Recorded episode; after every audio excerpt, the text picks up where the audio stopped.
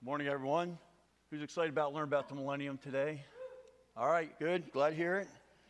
We are in the second week. In just a very brief review, we looked last week at the worship of the kingdom. Very exciting. I mean, we talk about standing before the throne. We'll, we'll actually get to do that in person, not just spiritually in that connection, but physically around the throne of God. And and we looked at just some of the aspects of what it will be like to be in this perfect place, this perfect government, a perfect leader, circumstances that are at the optimum for humankind and just how that will flourish. And we talked about last week, one of the things is that technology, discovery, innovation, creativity is going to be unleashed. Creation itself will be unbounded. Maybe there's things that are going to happen in terms of the resources of the earth that begin to just overflow with bounty and provide so many more opportunities for humankind to develop and grow. And, and this morning, we're going to look a little bit more at the, the work of the kingdom. What, you know, I, I, I, I I said last week, you know, this idea of being on a cloud with a harp. You know, there is going to be harps in heaven. It says that in Revelation, but, but that's in heaven, and then we're talking about a millennial kingdom that's down to earth. We use that term, down to earth, right? You know, the rubber meets the road. We're talking about being in contact physically with this world in all that God has prepared for us, and, and especially as well for those that enter in in human body with capacities like ours, but still in some level limited. And what will our role be in that experience? And that's what we're going to look at this morning. Before we do, if you could, we're going to be, have your Bibles ready. We're going to be looking at several passages this morning. We're going to be moving back and forth quickly just to try to cover the topic in the time allowed. Let's pray together. Our Father and our God, we are so grateful for the fact that you explain the future to us. You don't leave us timid and nervous and anxious, wondering what's next. Your word is so expansive in these areas. And at the same time, Lord, you, you leave some gaps to allow our spiritual imagination to be stirred up, to be excited, to be enthused about what is ahead of us. That truly, Lord, and, and many of us are guilty, myself as well, we get so caught up in our day to day that we we forget that our heart and our passions should look for and long for your appearing. And uh, Lord, when it gets tough and when circumstances in this world crushes in, you humble us, you remind us that this is not really our home, that there's a place yet for us. And so help us, Lord, this morning to have keen minds and stirred up spirits to these things that you revealed to us. And we'll give you praise in Jesus' name. I, uh, I had some early experiences. My dad grew up on a farm, so so we, we learned about work pretty, pretty early. I was cutting the grass at 10. Nothing difficult. It was a very flat, small rancher in, in, in Glen Burnie. And, and I got to be able to do that pretty well. And we had a, a single lady in our church, Miss Cleo. She was a school math teacher, very proper Southern lady from Kentucky. And I don't know if she worked something out with my dad or whatever, but my dad probably gave the clue that I think Brian might be ready for an opportunity, a work opportunity. I think I was probably 11 or 12 before we had moved to Fort Meade. And she had a picket fence. And it was, I was thinking about this stage. It was really like about the size of this stage. There would be that section there, there was a gate, and there was like all this line of three inch pickets on three inch spaces down to that end with another gate and it had been kind of uh, let go, and paint was all chipping, and and there's leaves around it and stuck in between the picket. And Miss Cleo asked me, "Would you like to earn some money?" And I was, of course, yes, I would like to earn money. And then we go over and we look at this job, and I'm thinking, "Oh wow, this is going to be a big job." And it, it, you know, by the time we pull the leaves out and wash down, you know, the the, the uh, fence and scraped the loose paint and all that stuff. It was three full Saturday, and I made 40 bucks. Now, 40 bucks was a lot more than it is today. That was in 1973 or 74. So it was a, it was a fair wage, I guess, for an 11, 12 year old. But it was really neat. It was nice having the money, but it was really something that happened inside of me as a young child to look at that work that I invested that energy and sweat in and say, I did that. And doesn't it look great? And there was like this, this thing that happened inside of me. Uh, probably continues to this day when I build something and I see it's finished. And, and I have this sense of accomplishment. And so the money that we make as a child on these kind of jobs is important, but the gift of work is priceless. The gift of work is priceless. I want to see that this morning. Because a lot of times we have a very warped and bent attitude toward work on either end of the spectrum, either laziness or workaholism. And God wants us to find the beauty and the balance of what's in the middle. You know, that sense of accomplishment still exists today. I'm a property adjuster for an insurance company, and they're always tweaking our software and updating it, and it's mostly good things. But a couple weeks ago, something happened. There was a glitch that I would get the work accomplished, I'd make the payment sent, or send the denial letter or whatever, and I couldn't close my claim. And all these numbers kind of stack up. You see how many you have open. And I had six of them that I had done all the work.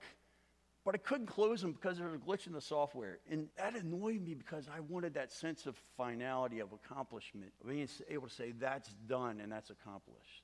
I don't know if that's unique to me. I don't think it is. I think there's something deeply embedded in us as human beings, and that is that productivity, number one. Productivity is inherent in the creational command.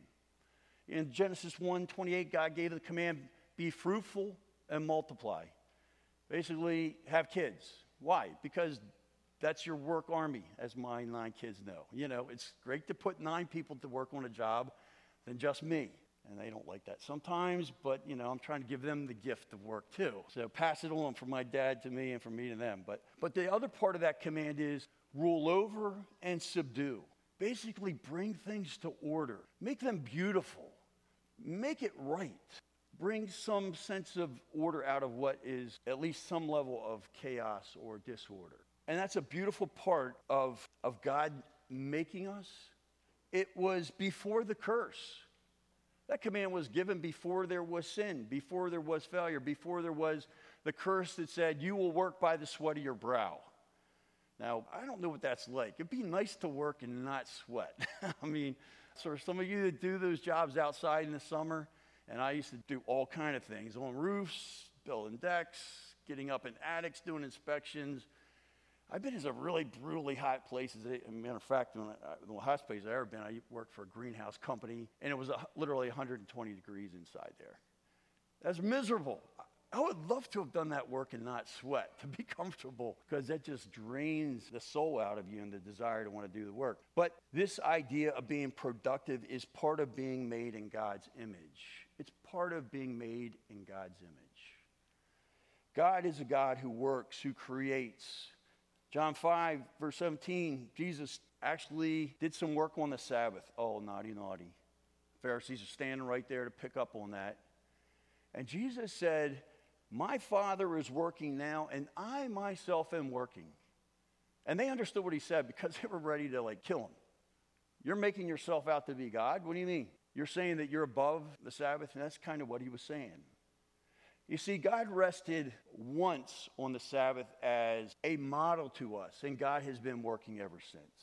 We, on the other hand, are finite. We need that Sabbath rest, that day where we relax, where we become refreshed, where we recreate. What does that mean? To recreate something, to do something enjoyable that's different from what we earn our daily bread.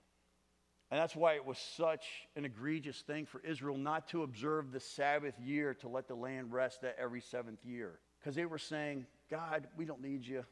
We don't need to trust you. We can work it out for ourselves. And that's the trap of workaholism. If I just work an hour longer, if I just work that day off. And God wants us to rest, to be refreshed, spirit, soul, and body. But working is part of our humanity.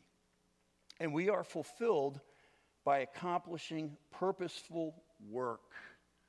There is something about when we, we do that work, when we can sign that last piece of paper that needs to go out that day, when we can hit that last stroke of paint on a room, and whatever it is that we busy ourselves with. There's something that is purposeful. That's why in Psalm 90, Moses, in his prayer, as he closes out that psalm, which looked back on the tediousness and the reminder of the finite nature of humanity as he had watched a generation die over that 40 years of wandering. He says and pleads, Oh Lord, do confirm the work of our hands. Confirm the work of our hands. He says it twice. Meaning, this doesn't look like anything has been accomplished. And it really wasn't. It was just judgment and treading through the sand for that generation that did not want to go into the enjoyable work of conquering the land. And Moses saying, Look, for this generation going in, there, please, Lord, let there be something that stand out of their efforts and their involvement. This we talked a little bit last week.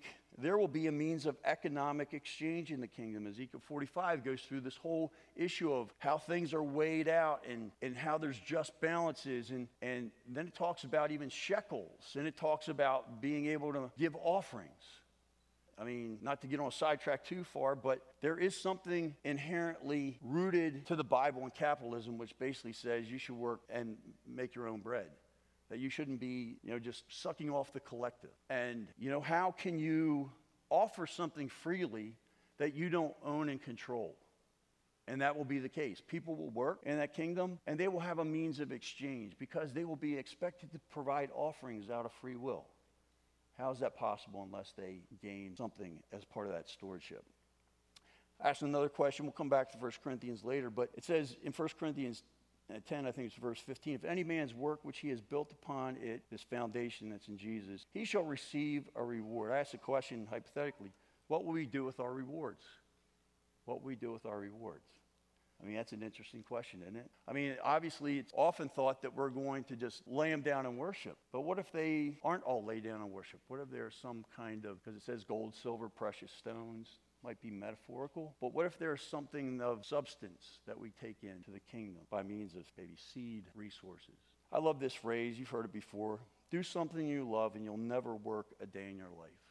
It's, it's really true. If, if we come to our daily work now as if we're serving the Lord Jesus Christ, a lot of the drudgery, a lot of the negativity, a lot of the things that we don't like about work, and, and I'll, I'll be the first to say, there's days I don't like doing my job. There's things I don't like about dealing with unreasonable customers or not being able to communicate clearly or solve a problem. But there is something about what we decide to spend the vast majority of our life doing, eight hours a day, five days a week, or more, that we should really love it. We should really feel like that's our calling as much as any other thing. Well, next thing that we'll be doing is not presidency. There's actually a different term. It's pronounced differently. It's presidency. Presidency. I'm trying to keep my P's. I'm sorry if I throw you a really arcane word here, but presidency, the act or activity of looking after and making decisions about something. And we're going to do that, the, the glorified us in the future in the millennial kingdom.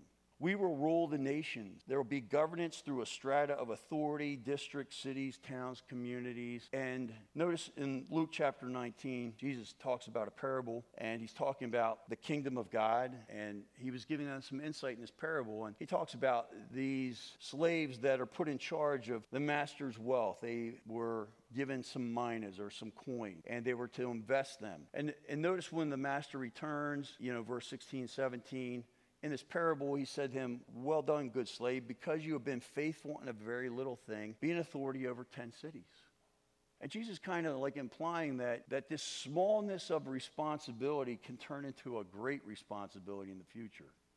And so it will be because the scriptures clearly say, and we'll not look at it, but Revelation 3:26, 5:10, 26 says that we will be a kingdom of priests, that we will we will be in rulership authorities. And if you look back even at the arrangement of the priests in Leviticus, there was a hierarchy. Some there was the high priest, you know, and he's the only guy that could go in the holy holies. And then on down, and there's people that were responsible for certain things. And there was families of priests, all they were responsible for was, you know, the, the cleaning and the upkeep of the, the tabernacle or the temple later. And when it was a tabernacle, there were certain people that were responsible for taking down those coverings and rolling them up and making sure they were cared for and then reassembling whenever the people of Israel stopped and the cloud stopped for them to stop somewhere and to reset it up all over again. So all you people come early and set the chairs up, that's important. That's one of the faithful and little things. You know, that's part of the ministry of the church, of the body of believers. And uh, I like sitting on a chair rather than this wooden floor, so We're thankful for those that come to do that. But there will be this greater responsibility meted out to us as servant priests, as ruling priests. And 1 Corinthians chapter 6, verse 3 says, and Paul says, Don't you know? It's kind of like, like he implies you should know this, that, that we're going to judge angels in the future. I have this idea that in, in, the, in the Greek word just means to make decisions about, krino. And I have this idea that we'll have charge, we'll delegate, we'll direct even the angelic realm of some sort, whether we have like an assistant. I don't, I don't know, but let your mind go, go a little bit. I mean, if they're already ministering invisibly for us, why wouldn't they minister practically for us when we have such important duties to accomplish? We would judge angels. One of the other things that, that maybe you introverts are less excited about, but there will be personal relationship building. But remember, you'll be glorified. So, you know, all your hesitations, your fears, anxieties of, you know, wanting, or just sometimes maybe the tediousness, but there will be relationship building. And I think about it in, in these realms. Obviously, we're going to build our relationship with Jesus. I mean, what will it mean when the Lord says He's going to fellowship with us? You know, the invitation of, of Revelation chapter 3, you know, I want to come in and, and dine with you. And there's this, this fantastic, uh, you know, concept that just like the disciples walked and talked with Jesus, that will be the potential of our experience. Well, we'll also build relationships with our peers, the other glorified saints. Old Testament, New Testament, talked a little bit about this last week. I'm excited about that too. I mean, yes, Jesus is the preeminent, you know, no, no close second, but I'm excited about meeting people that I've read their biography and I've, I've seen them pull back the cover on their life and their walk with God and the trials they went through, and to get into the nitty gritty of, of how we came to Christ, how He worked in our life, what He led us to do, and how we failed temptations, how we overcame temptations. Very neat kinds of conversations that await us one day. And then, of course, we'll build relationships with those we serve, those on earth that we talked about, that enter into that millennium, that will be ruling and reigning and judging and all those kind of things. It will not be some distant thing. I mean, turn to Luke 22. I, I think this is a, you know, a, an insight that, that we need for now, but it also has some impact on the future. You remember in the upper room, it says in verse 24, where are they at? They're at, they're at the Last Supper. We call it the Last Supper, but they're, they're at this, this fellowship dinner. The Lord has heavy things upon his heart. And notice what happens.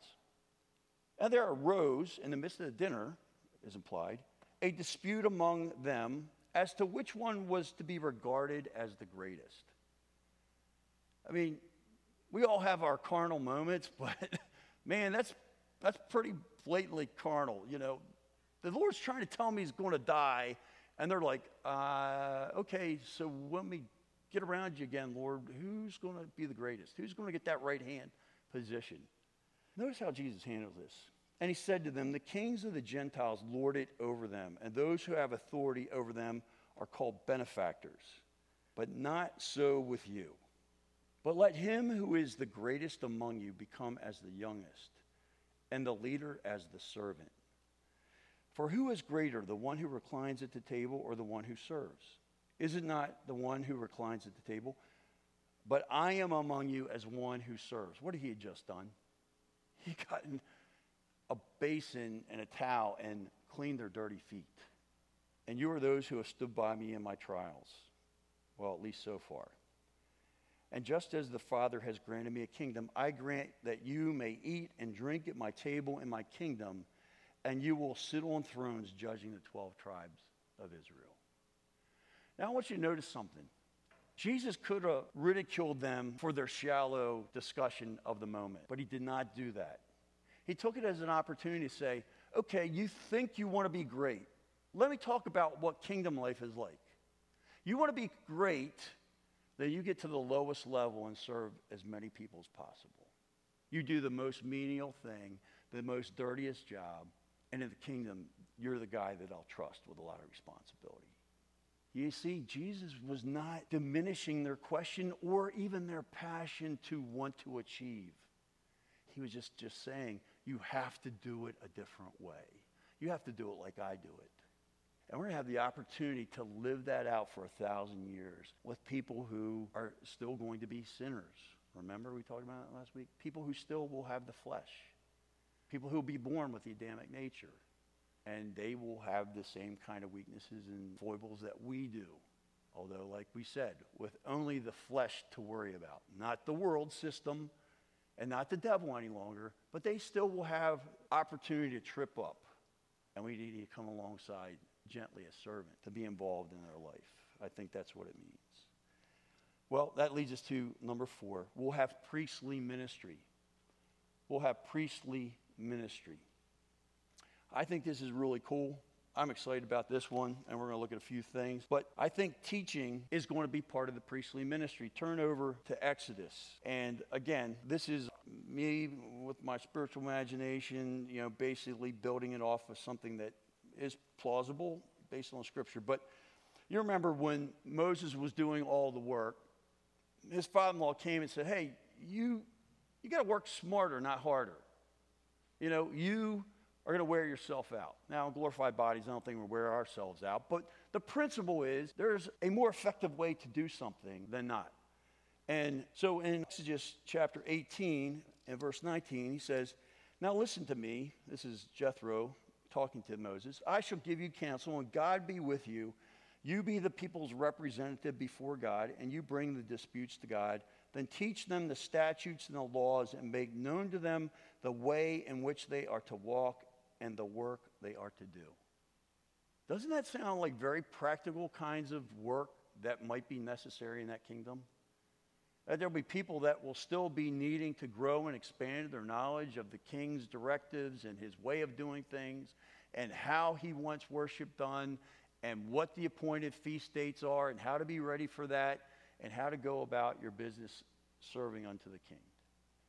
So they need to be taught that in 1 Corinthians chapter 2, not, uh, chapter 6, verse 2, not only did we see in verse 3 that we'll judge angels, but Paul says, Do you not understand? You're going to judge the world. You're going to make decisions. And some of those decisions will be spiritual in nature, such as a priest would do. Back to Exodus and verse 21. Furthermore, you shall select out of all the people able men who fear God, men of truth, those who hate dishonest gain and you shall place these over them as leaders of thousands, of hundreds, of fifties, of tens. And let them judge the people at all times. And let it be that every major dispute they will bring to you, but every minor dispute they themselves will judge. So it will be easy and there'll be less burden.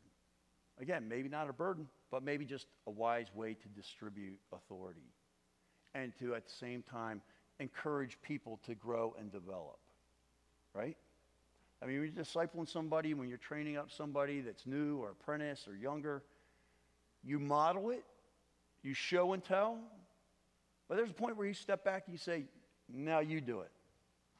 I think that's going to be a, a neat kind of experience where we have that opportunity to serve people in a priestly capacity also, but priestly in the sense that we're representatives to whomever we have authority and responsibility for that Jesus himself is directing out his rule throughout the earth through those that he has given subordinate function.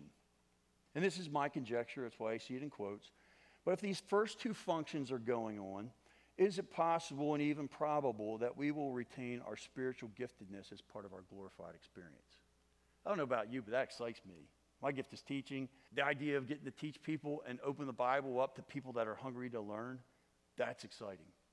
You say, well, why, do, why would we need these other gifts? Well, I, I don't know, but uh, I'm just I'm using my imagination here to some degree, but building it off of some scriptural insight. Romans 11 29 says that the gifts and the calling of God are irrevocable. The gifts of God are irrevocable? Is that just the gift of salvation, or that is that a more encompassing term? I don't know. It's a good question. But 1 Corinthians 12 7 says that the reason we have the giftedness in the body believers is for the common good. A very broad statement that we use our gifts primarily to build up the body, but don't our gifts flow outside of the body to others at times? In service, in showing mercy and encouragement. It's not maybe received or the dynamic may not be the same as it is between brothers and sisters, but the, the spiritual compulsion to want to use that giftedness in whatever realm God calls us to use it. It's part of my spiritual DNA, and I tend to think that it might be part of my DNA in the future in a glorified state. I'll let you think and meditate on that That's pretty exciting to me. And then finally, our work today is preparation for the future.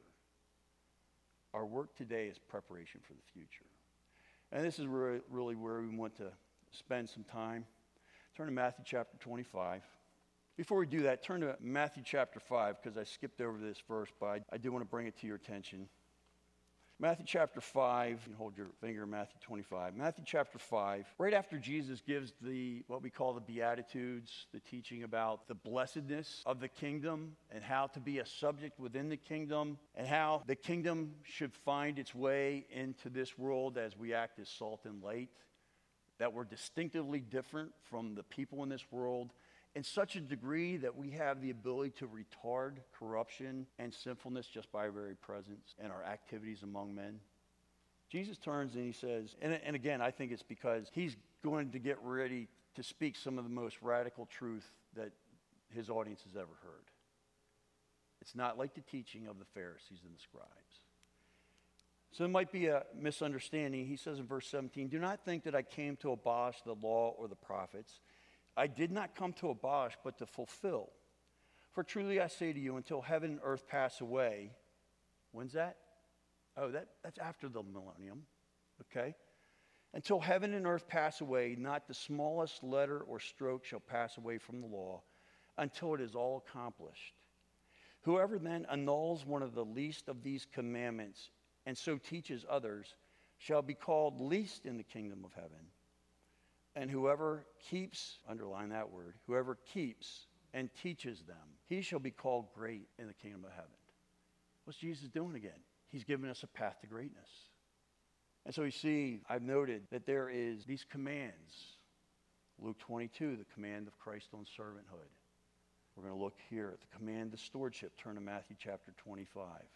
Matthew chapter 25. There's not so much a command here as there is in a, in a parallel passage, but there is a a teaching that Jesus wants us to know and understand. Verse 14. He's talking about, notice verse 1, then the kingdom of heaven will be compared to 10 virgins. That's first paragraph of the chapter. And then you notice beginning of 14, for, and it's in italics, for it is. Because it's, it's a continuation of what he was talking about in verse 1. He's given you a different picture of the kingdom, right? And we'll look at actually that first paragraph next week. But he's saying, look, the kingdom of heaven has some things I want you to understand. I'm going to use it. I'm going to use some parables to kind of like impart spiritual truth with a human story. He says, For it is just, that is the kingdom, is just like a man about to go on a journey who called his own slaves and entrusted his possessions to them. And to one he gave five talents, and to another two, and to another one, each according to his own ability. And he went on his journey. And immediately, notice that, underline immediately, Immediately, the one who had received the five talents went and traded with them and gained five more talents. In the same manner, the one who had received the two talents gained two more. But he who received the one talent went away, dug in the ground, hid his master's money. Now, after a long time, you might underline long time again, the master of those slaves came and settled accounts with them. And the one who received the five talents came up and brought five more talents, saying, Master, you entrusted five talents to me. See, I have gained five more. His master said, Well done, good and faithful slave. You were faithful few things. I will put you in charge of many. Enter in the joy of your master. One who received two talents came up and said, Master, you entrusted me with two. See, I've gained two more. Same response. And the one who received the one, verse 24, received the one talent, came up and said, Master, I knew you'd be a hard man, reaping where you did not sow, gathering where you scattered no seed. And I was afraid and went away, hid your talent in the ground. See, you have what is yours. But his master answered said to him, You wicked, lazy slave, you knew that I reap where I did not sow, gather where I scattered no seed. Then you ought to have put my money in the bank, and on my arrival I were, were to receive my money back with interest. Therefore, take away the talent from him, give it to the one who has the ten talents. Notice this principle: For everyone who has shall more be given, and he shall, ha- and he shall have an abundance. But the one who does not have, even what he does have, shall be taken away. Cast out the worthless slave in the outer darkness, and that place will be weeping and gnashing of teeth. You see, there is this weightiness to being a believer and a follower and a servant of Christ, and that is we have been entrusted with great resources. You see, the problem with the third slave is he didn't understand the character of the master. You know, the master didn't dispute his, his analysis, but his analysis was wrong. His analysis was wrong. That which was entrusted to him was not his resource, it was the master's. And he decided not to do anything with it. We have all, and honestly, this makes me shudder sometimes when I think about all that I have been entrusted as a person who grew up not only with Christian parents, Christian grandparents, ancestors, in a Bible teaching church all my life, from the time I couldn't even know there was messages going on in the nursery, to being able to go to Christian school, to go to a Bible college. There is a weight, a heaviness of wealth entrusted to me and to you too. If you grew up in America with the wealth, the privilege, the opportunities, a Bible complete, there are brothers and sisters right now that do not have maybe even a page of this but they're being faithful with what they have. This is a key principle to our time here in, eh, on earth as we prepare for heaven that there will be an accounting. It's called the judgment seat of Christ. We will stand one day. We will not be judged as sons. There's no condemnation to us. But we will be judged as servants. And what do we do with the finiteness that was entrusted to us with the prospect of infinite blessing? You see, this command is clearly tied to how we handle, first of all, our time. Man, I, I will tell you, I'm a great time waster. I ask you to underline the word immediately. You know what? We all think we have so much time to make an eternal difference, but we're not guaranteed tomorrow. And the wise slave realized, I have to get busy now. Now, again, there's this other pull to want to have workaholism be our God, too. We need to function in the Spirit with the direction and the wisdom that God gives us. You know, realize there was a lot of downtime when Jesus ministered and taught the disciples. I mean, yes, he was very busy. We have those moments in Mark where he worked from sun up to sundown and people were still coming. And you know what? He said, I'm going away. I'm getting away because I have to rest. I have to be refreshed. I have to get resources again from my Father because I'm living in a finite body. And we have to have that wisdom to know how we can be most productive. And you won't be most productive if all you do is work, work, work, work, work. I know that. I was in ministry for a lot of years in a small church doing a lot of things and did them wrong many times because I didn't take Jethro's advice. So it's tied to how we handle our time. It's tied to how we handle our talents and our gifts. Do you know what your spiritual gift is? First Peter says you, you, you are stored of the manifold grace of God, meaning you have an accountability with your gift. If you don't know what your gift is, how do you know how to use it? There might be a day coming when I will be teaching a Saturday, a Friday, Saturday spiritual gifts class to help you understand the teaching of the Bible on spiritual gifts and how you can come to understand and discern what your gift is, and then know how to enhance your gift with character development and skills so that you can be a productive servant of God with that entrustment that He's given to you. It also, very importantly, turn to Matthew, or 1 Timothy chapter 6. 1 Timothy chapter 6. It has to do with how we handle our treasure, which is also dealt with in Luke chapter 16, where the command there is make friends for yourselves by means of the mammon of unrighteousness, so that you may be received into eternal dwellings. Basically, that, that command there in Luke 16 is Jesus saying, hey, when you invest in eternal things like my word and the souls of people, you're going to have an abundant entrance in heaven because there's going to be people that are going to come and embrace you and say, Thank you for sharing the greatness of the gospel with me.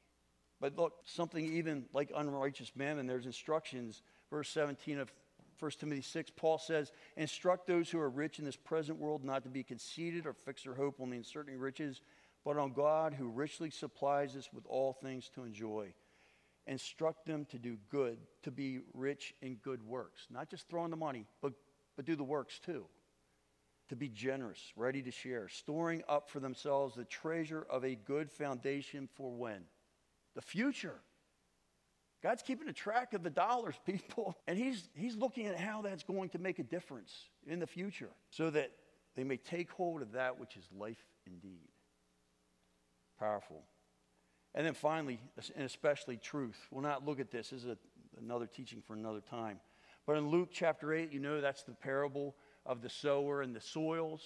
And we will just make a point that the conclusion of that teaching, Jesus does give a command there. And he's speaking to his disciples because remember, they asked for the interpretation. Oh, you, you know, Lord, I know you expect to speak in parables and for the simple to understand it, but we didn't get it. What was that all about? And he goes in, he explains the parable. And finally says, he says in verse 18, this is the command, underline it. Take care how you listen. That's the point of that parable. Take care how you listen. For whoever has, to him shall more be given. And whoever does not have, even what he thinks he has, shall be taken away from him. Every time you open your Bible, every time you sit in a message, you stack up accountability for truth. Do you understand that? You have a responsibility for it now. What do you do with it? What do I do with it? Because God says, look, if you stored truth well, I give you more truth. That's, that's an amazing promise, isn't it? I'm going to open my word to secrets and insights and applications so that you can grow even more.